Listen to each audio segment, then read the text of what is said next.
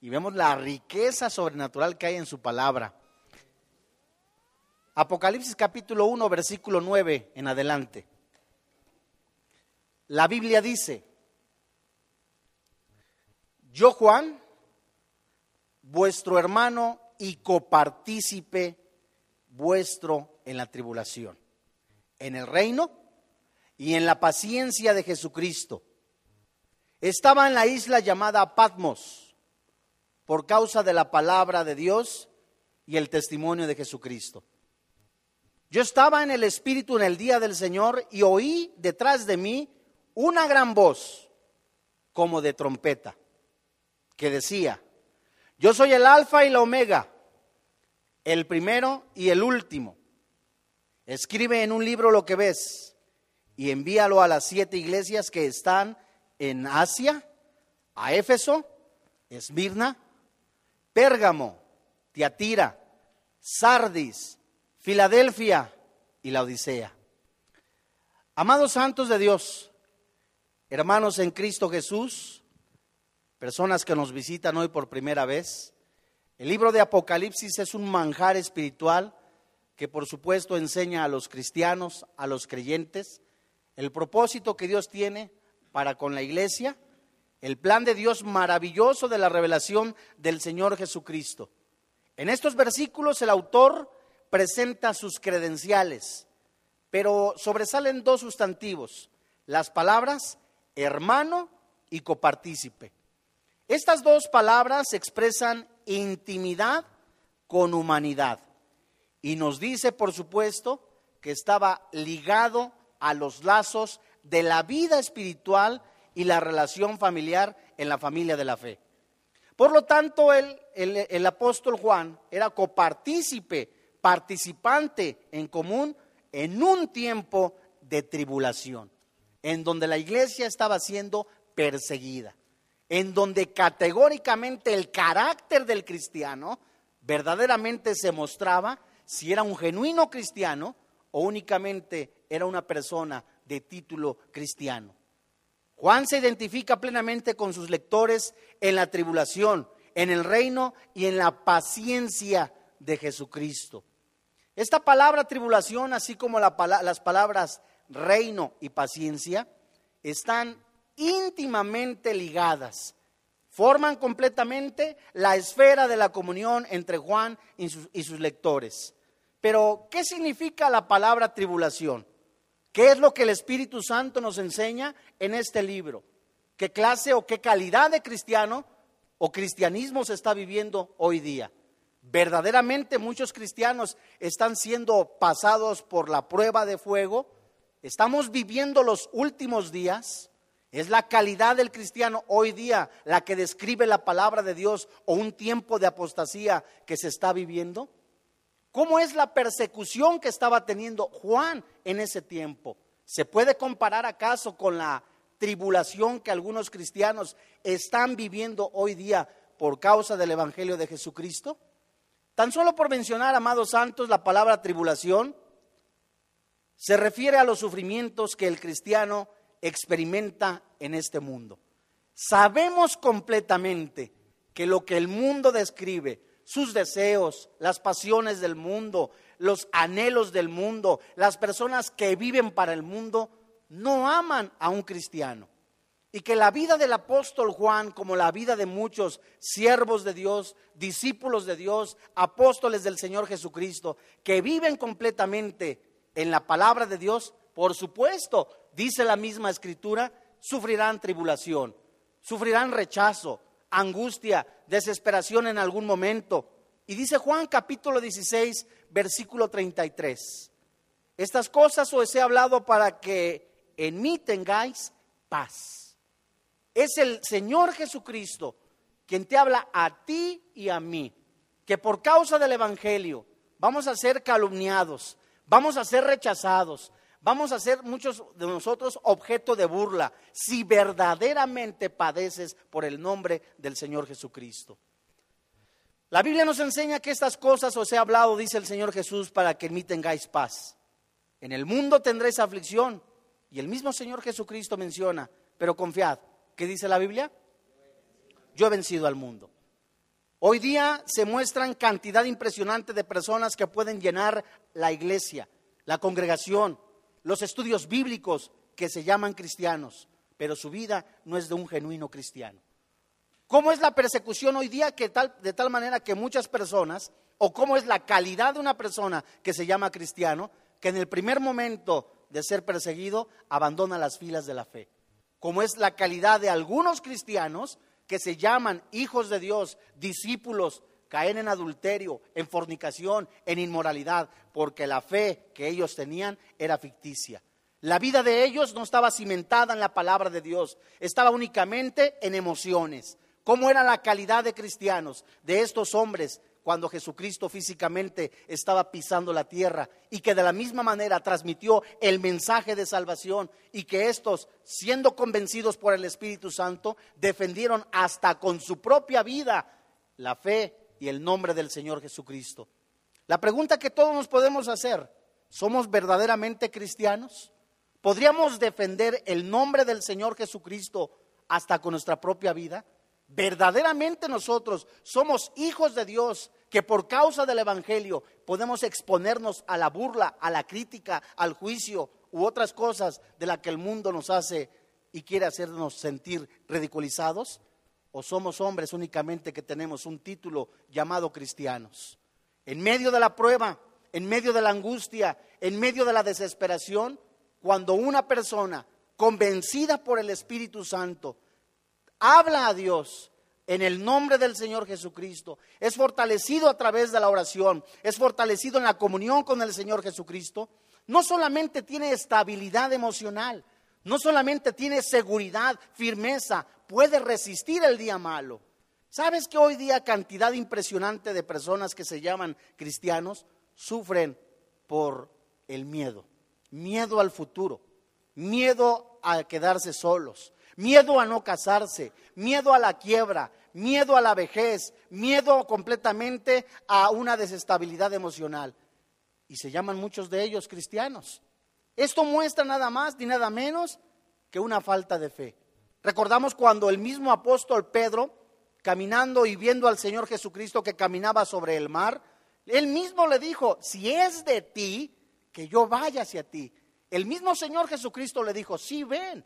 Y en el momento que él empezó a caminar sobre el agua, pero vio el aire, eh, eh, la fuerte muchedumbre, la, gran cantidad de agua que se levantó, tuvo miedo. Jesús, haciendo, jalándolo, le dijo, ¿por qué dudaste, hombre de poca fe? Una persona ansiosa, una persona temerosa, una persona completamente que tiene miedo a la vejez, a no tener pensión, a quedarse sola, muestra categóricamente ansiedad. Y la Biblia nos enseña que esto no es nada más ni nada menos que una falta de intimidad con el Señor Jesucristo. Es verdad que el mundo aborrecerá a los cristianos.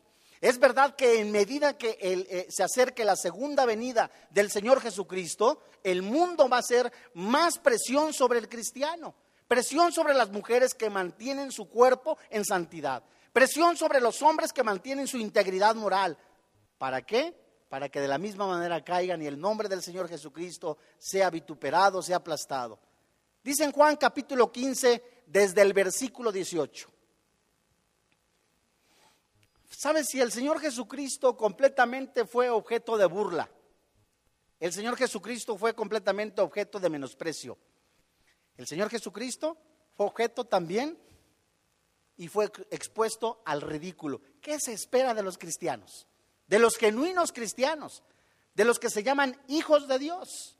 Y vamos a ir viendo a la luz de la palabra misma cómo el Espíritu Santo nos muestra que la causa por la cual Juan, el apóstol Juan, estuvo en la cárcel no fue por ser delincuente, no fue tampoco por un fraude que cometió en su compañía, fue por causa de predicar el Evangelio. Juan capítulo 15, versículo 18. La Biblia dice, si el mundo os aborrece, ¿sabed que a mí me ha aborrecido después de nosotros? Antes que a vosotros. Si fueras del mundo, el mundo amaría lo suyo, porque, pero porque no sois del mundo, antes yo os elegí del mundo. Por eso el mundo, ¿qué dice la Biblia? Categóricamente cuando un cristiano viene, una persona es convencida por el Espíritu Santo de que hemos sido comprados, adquiridos por un precio carísimo, algo que nadie puede hacer, que es con la sangre de Cristo. Hemos sido apartados, hemos sido separados de, cualquier, este, de, una familia destinada a la, a la separación eterna. Ahora pasamos, como dice Colosenses, de la muerte eterna a la luz, a la vida eterna. Por supuesto que el mundo que ama el alcohol, las drogas, la pornografía, la inmoralidad, el pecado, el mundo que ama eso, aborrecerá la luz. El mismo Señor Jesucristo menciona en la palabra misma. El hombre prefiere más las cosas del mundo. El hombre prefiere más el ego, la soberbia, la vanidad, prefiere más el alcohol. ¿Sabes que cuando Salomón escribió Cantar, el Cantar de los Cantares y, este libro precioso de Eclesiastés, nos muestra el propósito de Dios para la vida del ser humano?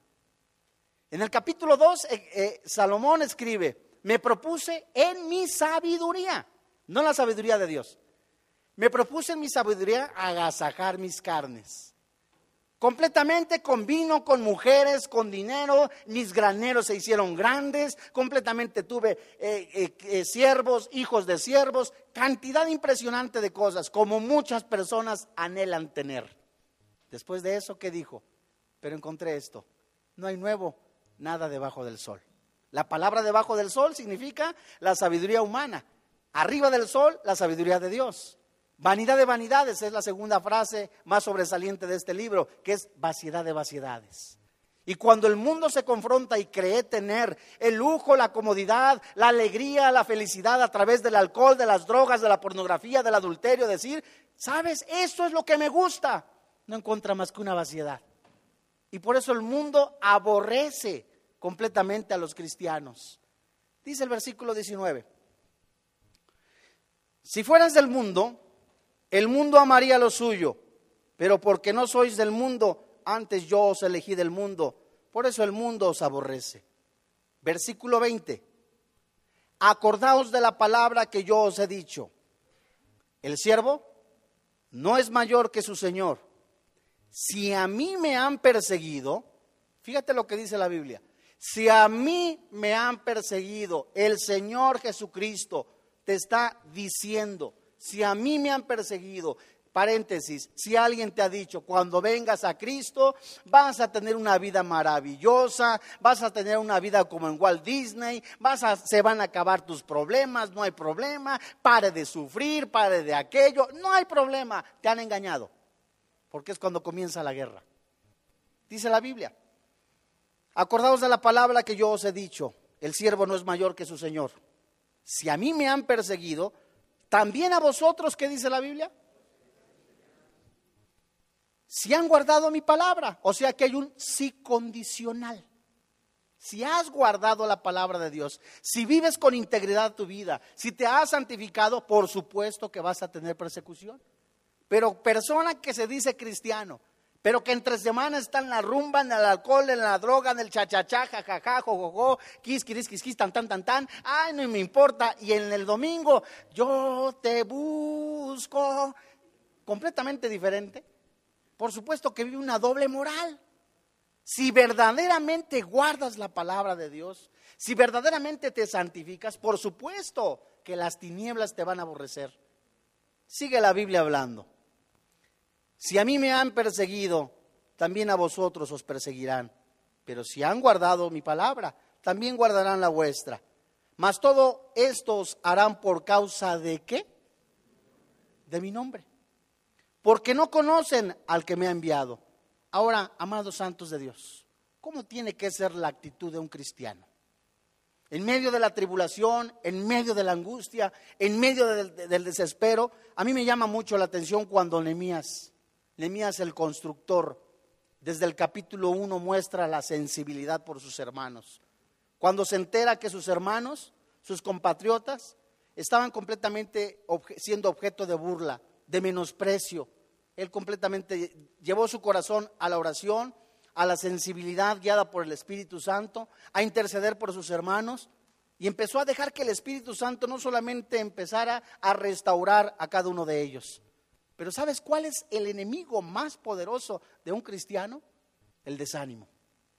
El desánimo es un, enemigo impresionante en la vida del cristiano que en el momento que empieza a orar, se empieza a disipular, empieza a apartarse del pecado, empiezan a, haber tribulaciones por causa del nombre de Jesús, empieza a haber pruebas y este cristiano no resiste hasta la propia vida con el nombre del Señor Jesucristo y empieza a desanimarse, ¿ya para qué? Tantos años en Cristo, ah, ya para qué aquello, ya tanto, ya dejé de ver la telenovela La Tormenta para santificarme, ay, no, mira nada más.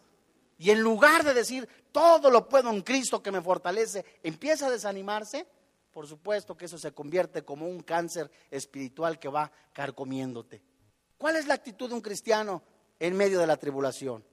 Romanos capítulo 12, versículo 12, la Biblia habla nuestras vidas.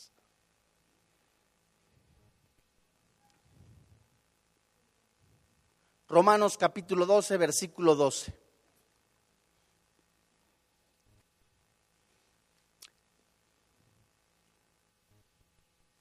¿Todos traen Biblia? A ver, levántenla.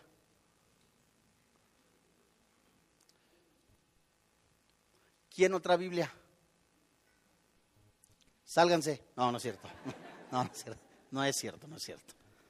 Romanos capítulo 12, versículo 12 júntate junto a una persona que tenga Biblia. Y es que es bien importante que anotes lo que estudiamos. Para que luego no digas, ay, es que el chaparrito dijo. No, la Biblia dice. ¿Cuál es la actitud del cristiano en la tribulación? Romanos capítulo 12, versículo 12. Tristes en la esperanza. ¿Así dice? Gozosos en la esperanza, sufridos en la tribulación. Y la palabra clave para resistir en tiempos de angustia, desesperación, de prueba, de tribulación, ¿cuál es? Constantes en la oración. ¿Qué le dio fortaleza al apóstol Pablo para resistir las pruebas?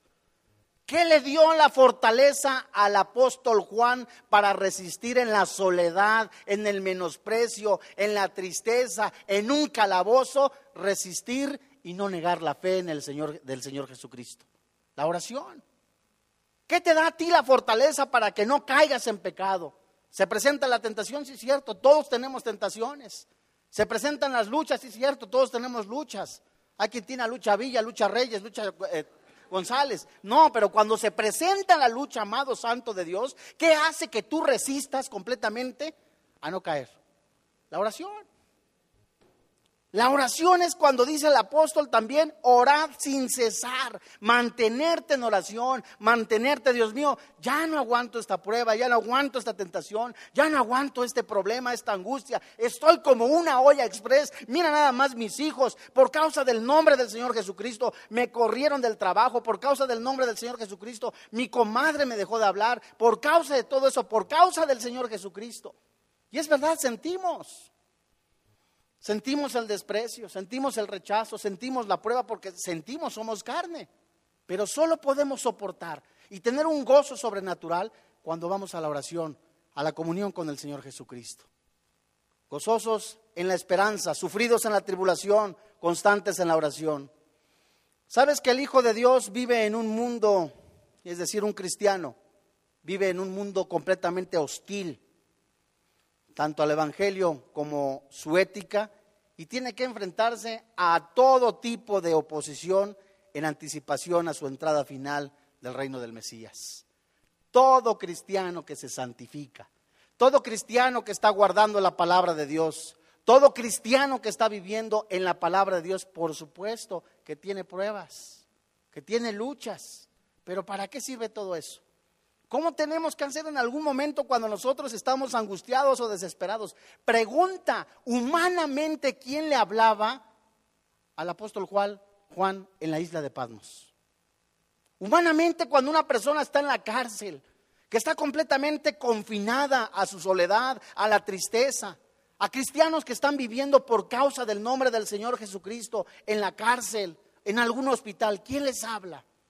En ese momento cuando muchos de nosotros nos podemos sentir defraudados, solos, lastimados, rechazados, que nadie nos habla, pastores que han caído en la cárcel por causa del nombre del Señor Jesucristo, hombres de Dios que han, caído en la cárcel por causa del nombre del Señor Jesucristo, pregunta la iglesia, acude a decirles, te amo en el nombre del Señor Jesús.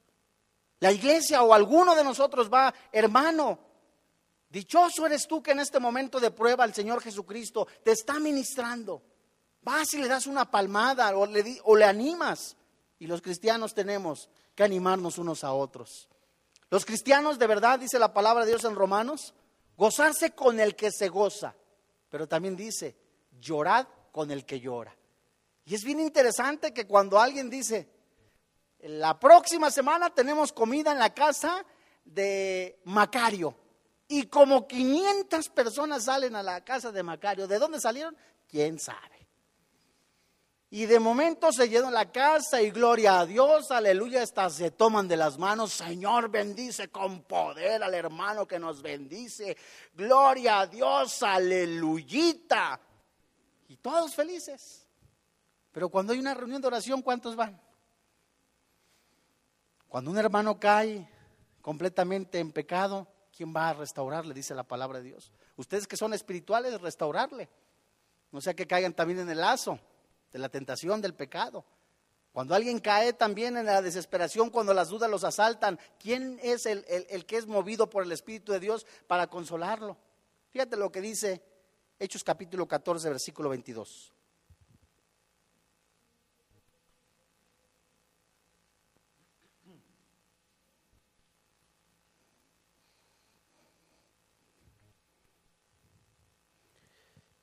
Los cristianos tenemos el deber de animarnos unos a otros. Y hay personas que han sido tan lastimadas que dicen, me fui de la iglesia y ni siquiera, ¿quién me habló? Nadie. Nadie me habló, el otro día me habló el hermano Saturnino, pero fue para cobrarme, no para saber cómo estaba. Hechos 14, 22. La Biblia dice, confirmando los ánimos de los discípulos, confirmando los ánimos de los discípulos, exhortándoles a qué? ¿Sabes que esta palabra exhortándoles no es ir a regañar? No es agarrarlo de los cabellos y decirle, obedece por tu pecado, estás así. No, exhortarlos es animarlos. Hermano, todo lo puedes en Cristo. Permanece en la fe, sigue adelante. La prueba a lo mejor tú la sientes, estás sintiendo que todo el mundo te ha abandonado, pero confía, el Señor Jesucristo está contigo. Eso es lo que hace un cristiano. O hombres también que dicen en algún momento, ay Dios mío, la hermana Saturninita tiene 20 años, voy a ir a consolarla, mira nada más que ha comedido. ¿Por qué no vas con la abuelita que tiene 80 años? Exhortándoles a que permanezcan en la fe y diciéndoles, es necesario que a través de muchas tribulaciones entremos en el reino de Dios. Es necesario que nosotros seamos probados, todos los que nos llamamos cristianos. En el momento de la prueba, en el momento que estamos siendo filtrados, mostramos realmente qué tenemos en nuestro corazón. Cuando el pueblo de Dios fue libertado de Egipto, antes que eso, Dios mío, gracias a Dios tenían que comer, qué buenos Dios, aleluyita, gloria al Eterno. Y en el momento que fueron filtrados, que estuvieron bajo prueba, ¿qué decían? Dios nos quiere matar, Dios nos quiere destruir. ¿No era mejor estar en Egipto? ¿Para qué nos trajiste acá al desierto? Condenamos a Dios. ¿Qué sigue diciendo la palabra de Dios? La palabra reino de aquí de este capítulo 1, versículo 9 tiene que ver con el reino del Mesías y se refiere, por supuesto, al periodo venidero de las bendiciones mesiánicas. Los apóstoles, como los cristianos, estaban completamente conscientes que durante la era presente de los cristianos, que estaban experimentando pruebas, tribulaciones, producto del rechazo del Evangelio por parte de los incrédulos, de la misma manera el Señor Jesucristo nos anticipa y nos dice, a mí me rechazaron, te van a rechazar a ti también por causa del nombre de Jesús. Dios te previene antes y como una voz de alerta, el mismo Espíritu Santo, el mismo Señor Jesucristo, te alerta a que permanezcas en la fe, a que pelees la buena batalla de la fe, a que así sean tribulaciones, angustias, tiempos de soledad, tiempos de tristeza, tiempos de desesperación, tiempos de prueba, no desmayes y sigas la carrera de la fe. Pero ¿cómo se logra esto? La palabra de Dios nos sigue diciendo a través de la oración. Y muchos dirán, hermano, es que no he dejado de orar. ¿Cuánto tiempo oraste? Bueno, ya incrementé mi tiempo de 5 a 7 minutos. Ándale pues. Nuestros tiempos de oración tienen que ser impresionantes, no para impresionar a Dios, sino que muestran categóricamente la necesidad de un cristiano de dependencia de Dios. La oración es como el respirar para un ser humano. Fíjate muy bien. Segunda carta a Timoteo, capítulo 2. Al mismo tiempo que los apóstoles estaban siendo objeto de persecución, ellos estaban convencidos de que les aguardaba una amplia y generosa entrada al reino glorioso de Jesús. De la misma manera, el cristiano que está sufriendo persecución en su cuerpo, en su carne, que le duele, sabe que sí hay vida después de esta vida, sabe que sí hay esperanza contra esperanza, y esta esperanza no avergüenza, puesto que es el Señor Jesucristo. Y cuando uno empieza a convencerse, a dejarse convencer por el Espíritu Santo, que por causa del nombre del Señor Jesucristo vas a ser objeto de burla, vas a ser ridiculizado, vas a ser completamente algunos expuestos hasta la muerte, verán completamente que esta leve tribulación pasajera momentánea, este leve transitar en este planeta es momentáneo. Porque la vida eterna que tenemos en Cristo Jesús es realmente lo que a nosotros nos conviene. Fíjate lo que dice segunda carta a Timoteo, capítulo 2, versículo 12. Palabra fiel es esta. Si somos muertos con Él, también viviremos con Él. Si sufrimos, ¿qué dice la Biblia? ¿Qué dice? ¿La estás leyendo? Pónganse abusados. Segunda de Timoteo capítulo 2, verso 12. Ustedes se equivocan, de veras.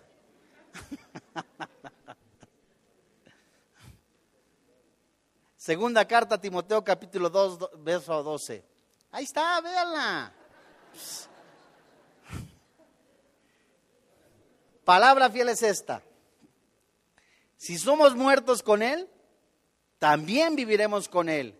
Si sufrimos, ¿qué dice la Biblia? También reinaremos con Él. Si le negaremos, ¿qué dice la Biblia? La iglesia puede estar llena, llena, de gente, impresionantemente llena de gente, pero no todo el que me diga Señor, Señor, entrará en el reino de los cielos. En el momento de prueba, en el momento de tentación, en el momento de angustia, de desespero, realmente mostramos quiénes somos. El mensaje que el Espíritu Santo da, que el Señor Jesucristo da a las iglesias, muestra que el Espíritu mismo, el Señor Jesucristo, se paseaba y estaba dentro y viendo la congregación. ¿Con qué intención vienes? ¿Con qué intención vienes a la iglesia? ¿Con qué motivo sigues a Jesucristo? Y en el momento de la prueba, por supuesto, mostramos quiénes somos.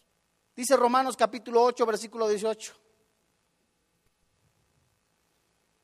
Cuando nosotros empezamos a comprender o a discernir, a ser convencidos por el Espíritu Santo que somos objeto de burla, imagínate el, el pueblo de Dios cuando Nehemías, ¿cómo le hizo Nehemías? Me pregunto, porque no fue él, sino el Espíritu Santo quien convenció. Pero ¿cómo le hizo este hombre, por decirlo humanamente, para que unas personas que estaban comparadas completamente como cascajo, como basura, eran objeto de burla, eran ridiculizados para animarse y levantarse y que el Espíritu Santo los transformara? Solo el Espíritu Santo puede sacar de en medio del cascajo, de en medio de, tanta burla y objeto de menosprecio, a una persona dispuesta a decir, todo lo puedo en Cristo que me fortalece. Caíste en pecado y estás arrepentido, la sangre de Cristo te limpia. En algún momento tú sigues, sigues viendo pornografía, no te arrepientes, levantas las manos, sabes, no estás mostrando un signo de arrepentimiento, no conmigo, sino con el Señor. Pero cuando eres, cuando una persona no discierne, no distingue en qué es una prueba o causa de su pecado, está en serios problemas. Fíjate lo que dice Romanos capítulo 8, verso 18. Pues tengo por cierto que las aflicciones del tiempo presente no son comparables con la gloria venidera que nosotros han de manifestarse. ¿Qué te dice esto? Nada de lo que estamos viviendo momentáneamente pasajero en este planeta se puede comparar a lo que vamos a estar con el Señor Jesucristo.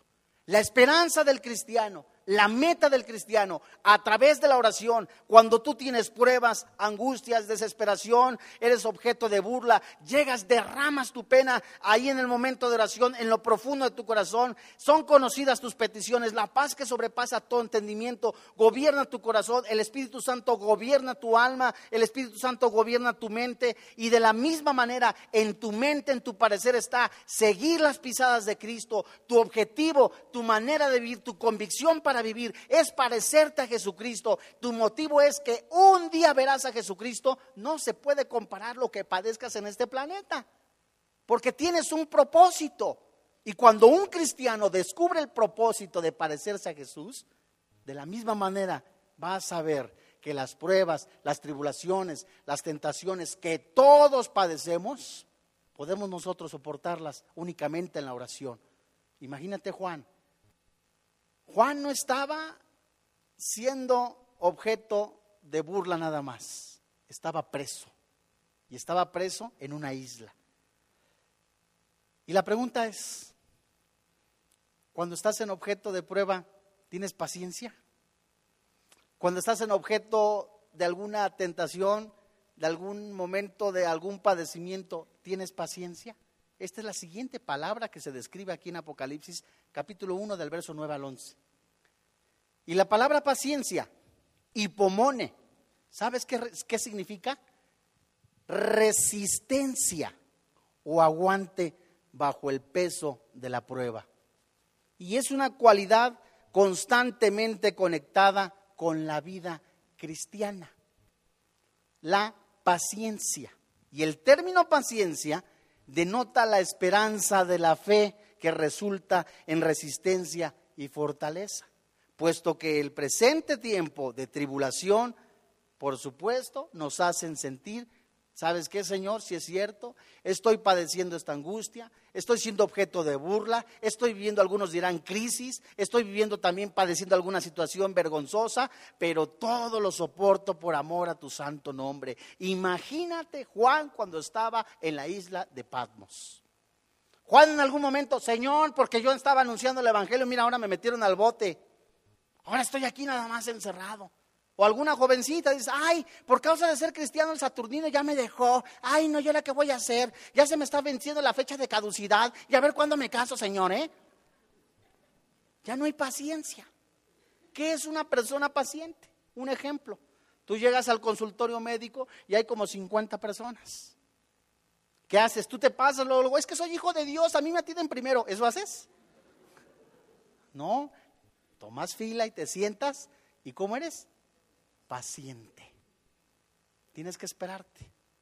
Y ya estás así con la gripa, en el catarro, la, enfermedad, ay, ¿a qué horas? Ay, Dios mío. Y de repente sale una señora, ay, a ver, ¿a qué horas? Tienes que ser paciente. ¿Y cómo se logra la paciencia? ¿Sabes que la paciencia forma parte del fruto de Dios en el cristiano? De acuerdo a lo que dice Gálatas capítulo 5, verso 22. Mas el fruto del Espíritu es amor, gozo, paz y paciencia. Benignidad, bondad y fe. Pero pregunta, ¿para qué sirve la paciencia? ¿Para qué sirve la paciencia? Vamos a la primera carta de Pedro, capítulo 5, verso 10.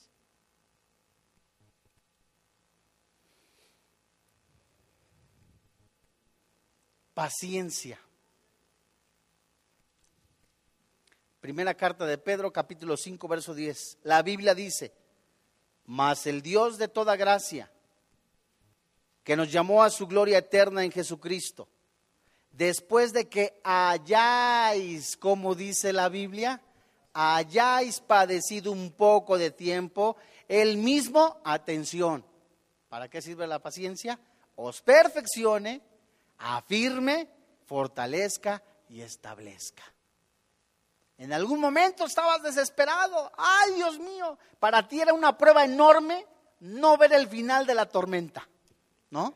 Ya eso ya debe ser algo impresionante. Ahora ya superaste esa prueba, ya, ya tranquilo ves, bueno, puedo superar eso. En medida que nosotros crecemos espiritualmente, vamos adquiriendo paciencia. Pregunta, ¿cómo obtengo esta bendición? Salmo 40, versículo 1 al 4. Salmo 40, verso 1 al 4. Fíjate qué increíble que algunos podemos decir, Señor, ¿qué pasó con el coche que te pedí? Señor, ¿qué pasó con la casa que te pedí? Señor, ¿qué pasó con la novia que te pedí? Señor, ¿qué pasó? De veras que si me saco la lotería te doy el 50% de diezmo. Ándale pues. Salmo 40, verso 1 al 4. ¿Cómo obtengo la bendición de la paciencia? ¿Ya la tienes? Pacientemente esperé a Jehová y se inclinó a mí y oyó mi clamor y me hizo sacar del pozo de la desesperación, del lodo cenagoso. Puso mis pies sobre, sobre peña y enderezó mis pasos. Puso luego en mi boca cántico nuevo, alabanza a nuestro Dios. Verán estos muchos y temerán y confiarán en Jehová. Versículo 4. Bienaventurado el hombre que puso en Jehová su confianza y no mira a los soberbios ni a los que se desvían tras la mentira. ¿Cómo podemos nosotros adquirir la paciencia? A través de la oración. A través, Dios mío, ¿sabes que en este momento? Y alguno que dice, Señor, dame paciencia. No sabes lo que le pides. De veras. Porque Dios manda en ese momento, permite algunas situaciones para que tú seas moldeado, que sepas esperar y sepas también aguantar la prueba. Y esta expresión, por supuesto, vamos a Romanos capítulo 5.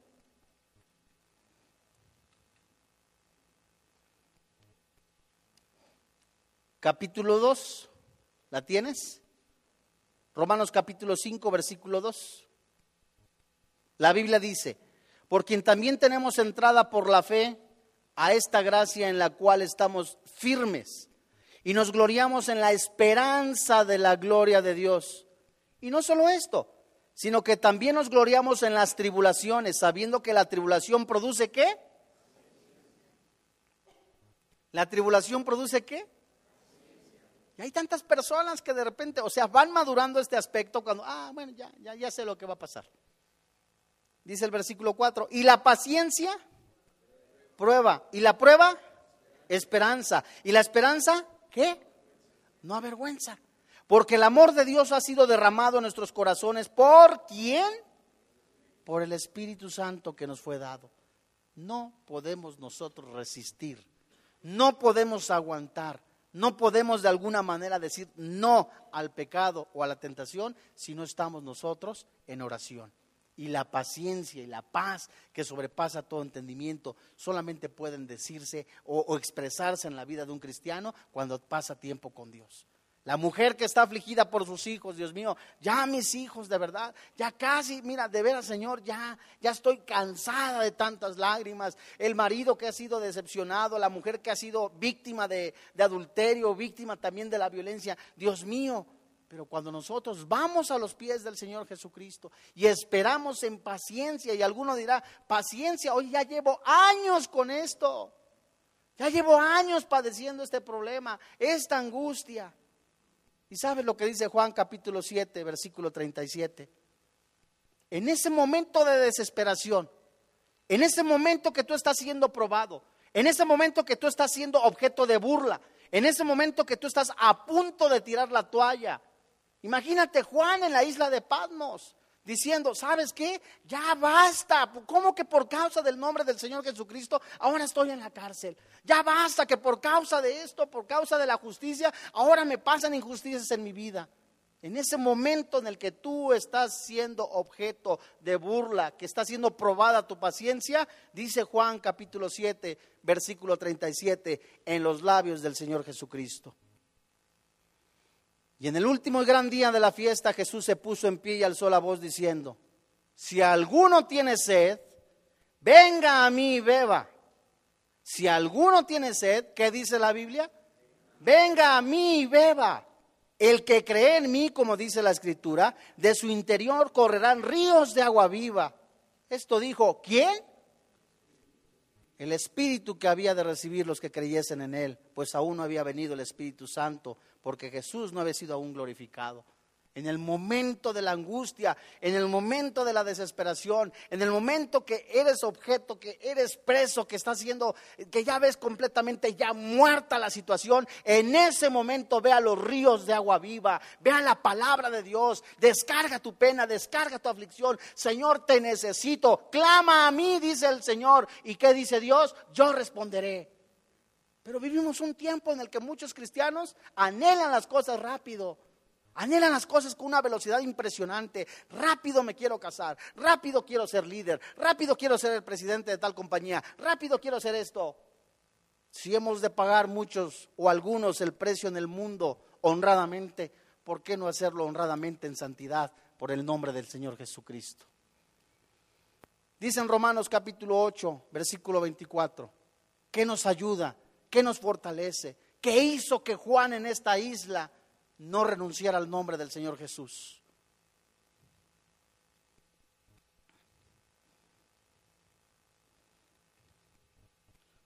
La Biblia dice,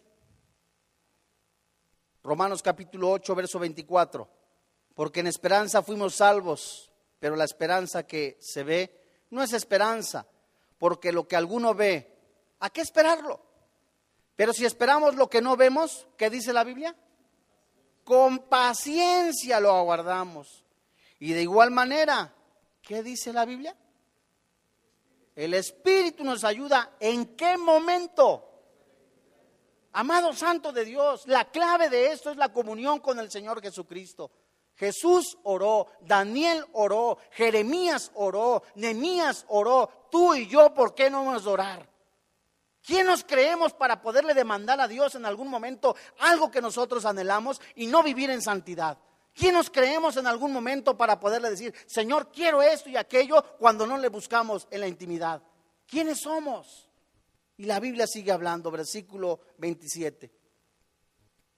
Mas el que escudriña los corazones sabe cuál es la intención del Espíritu, porque conforme a la voluntad de Dios intercede por los santos. Versículo 28. Y sabemos que los que aman a Dios, ¿qué dice la Biblia? Todas las cosas les ayudan a bien. Esto es, a los que conforme a su propósito son llamados. Hemos sido llamados a ser hijos de Dios, pero también hemos sido llamados a padecer por el nombre del Señor Jesucristo. Hemos sido también llamados a ser santos. Hemos sido llamados también a perfeccionarnos. Y la Biblia nos dice, de la misma manera, ¿qué fue lo que oyó Juan? Juan escuchó en medio del dolor, en medio de la angustia, en medio de la prueba, como un éxtasis que tuvo también el apóstol Pedro. En Hechos capítulo 10, verso 10, de la misma manera Juan tuvo ese momento de sufrir, de dolor. ¿Qué haces cuando estás haciendo que tienes dolor, angustia, desesperación? ¿Buscas el tequila? ¿Buscas la pornografía? ¿Buscas la droga? ¿O buscas al Señor Jesucristo? Juan buscó la intimidad con el Señor Jesucristo. Y como una voz de alerta, dice el apóstol Juan, oí una trompeta. ¿Qué significa esto? Joel capítulo 2, verso 1. Tocad trompeta en Sión y dad alarma en mi santo monte. Tiemblen todos los moradores de la tierra porque viene el día de Jehová, porque está cercano. Joel capítulo 3, versículo 16. Y aquí es una llamada a aquellos que están sufriendo tentación, aquellos que están sufriendo menosprecio por el nombre del Señor Jesucristo, aquellos que están sufriendo también el menosprecio por llamarse hijos de Dios, a no desmayar como una voz de alerta. No abandones la carrera de la fe. No niegues el nombre del Señor Jesucristo. No, no empieces a vivir una doble moral. Dice Joel capítulo 3, verso 16. Y Jehová rugirá desde Sión y dará su voz desde Jerusalén. Y temblarán los cielos y la tierra. Pero Jehová será qué? La esperanza de su pueblo y la fortaleza de los hijos de Israel. ¿Y de parte de quién viene este sonido de trompeta? Apocalipsis capítulo 9, capítulo 1, versículo 9 en adelante nos dice, el alfa y la omega, el primero y el último. Es el Señor Jesucristo que te dice, venid a mí todos los que estáis cansados y trabajados. Es el Señor Jesucristo que te dice, no desmayes, no abandones la carrera de la fe. Es el Señor Jesucristo que te dice como una voz de alerta, permanece en la fe, no desmayes, sigue adelante, santifícate, busca la palabra de Dios, escudriñala y defiende la fe, si fuere posible, hasta con tu propia vida. Y es el Señor Jesucristo que te habla a ti y a mí, que así como en, en algún momento y en el momento que Juan estaba siendo objeto en la soledad, en la tristeza, como alguna mujer está viviendo la, soledad, la tristeza o el menosprecio, la traición, el mismo Juan nos enseña cómo llevó este dolor a los pies del Señor Jesucristo y Jesucristo no solamente contestó, sino reveló un mensaje como Dios te puede revelar a tu vida, un mensaje de esperanza. Vamos a orar.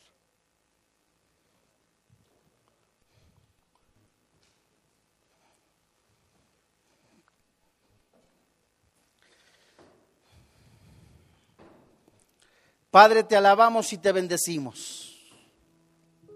Tú eres bendito por sobre todas las cosas. Gracias, Papito Santo,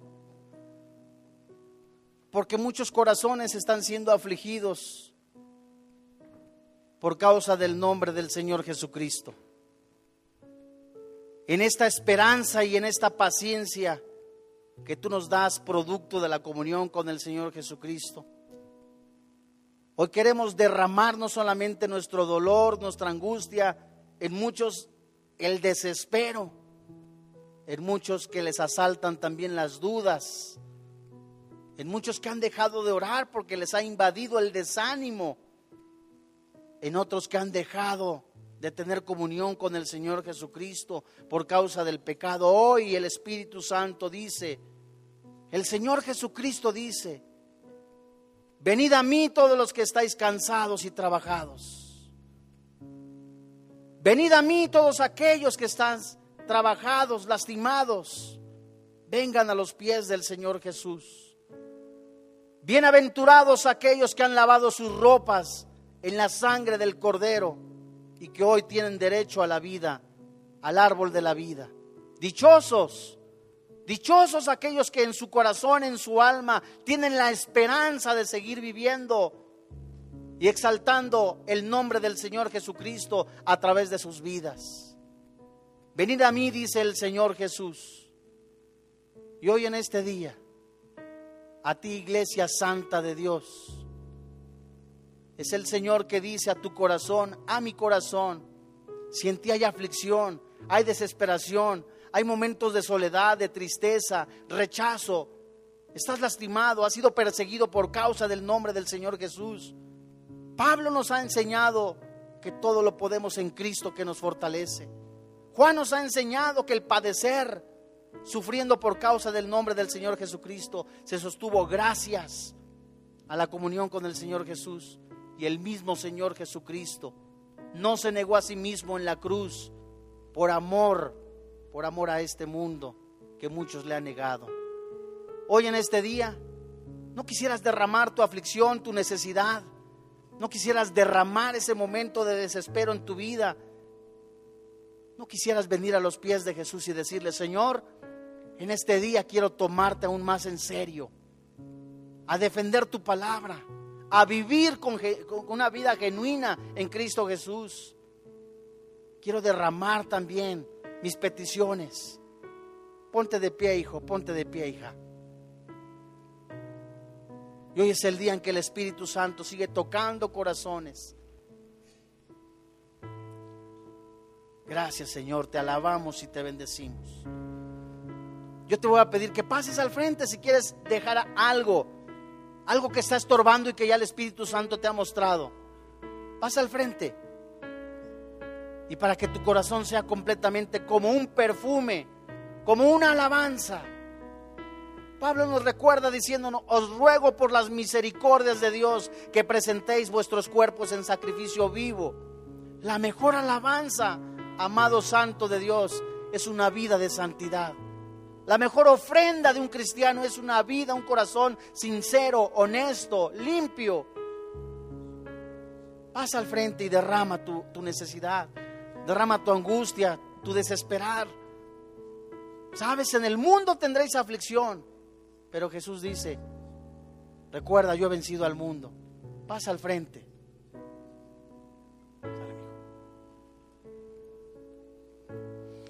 Levanta tus manitas. Levanta tus manos. Glorifícate, oh Dios, en el nombre de Jesús. Glorifícate, oh Dios, en el nombre de Jesús. Santo, santo, santo. Pasa al frente, hija, pasa al frente, hijo. No pasa nada mágico, solamente es decir, Señor, reconozco y doy este paso hacia el frente para seguirte. Glorifícate, oh Dios.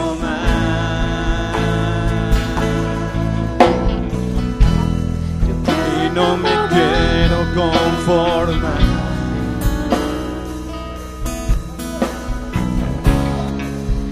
He probado y quiero más. Y no me quiero conformar.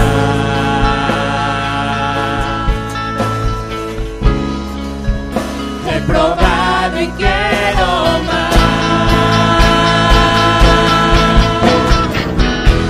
Yo quiero enamorarme más de ti. Enséñame a darte y a vivir conforme a tu justicia y tu verdad. Por mi vida quiero adorar todo lo que tengo y lo que soy.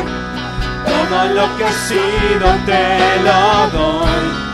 Que mi vida sea para ti.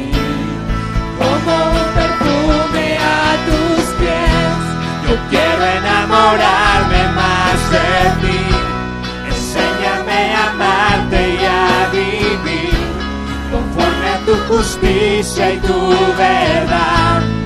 Con mi vida quiero adorar con todo lo que tengo y lo que soy. Todo lo que he sido te lo doy. Que mi vida sea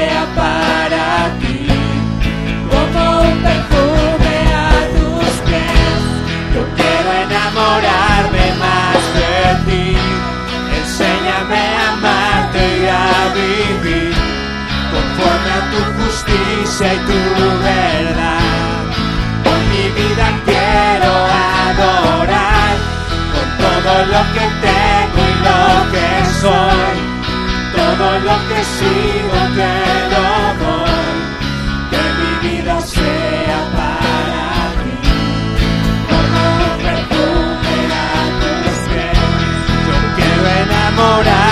Más de ti. Enséñame a amarte y a vivir conforme a tu justicia y tu verdad. Con mi vida quiero adorar con todo lo que tengo y lo que soy. Todo lo que he sido te lo doy.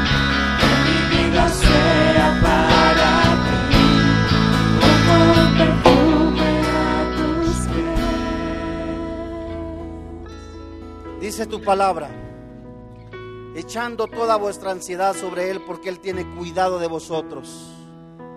Mas el Dios de toda gracia, que nos llamó a su gloria eterna en Jesucristo, después de que hayáis padecido un poco de tiempo, Él mismo os perfeccione, afirme, fortalezca y establezca. A Él sea la gloria y el imperio por los siglos de los siglos. Amén. A ti, Señor Jesucristo, te damos la honra y la gloria porque tú sigues intercediendo por nosotros. Has cambiado nuestro lamento en baile. Has cambiado la tristeza en gozo. Nos has hecho nuevas criaturas. Nos has, dado una vida nueva. Hoy en este día ponemos en tus manos nuestras decisiones, ponemos en tus manos nuestros proyectos, pero ante todo nuestro corazón. Gracias Señor por esta oportunidad. Gracias Espíritu Santo porque nos sigues redarguyendo, nos sigues consolando, nos sigues animando. Te damos la honra y la gloria y te damos las gracias, Señor Jesús, no habiendo otro nombre más grande. Te alabamos y te bendecimos, Padre, por quien ahora vive en nuestro corazón, Cristo Jesús. Amén. ¿Quién vive?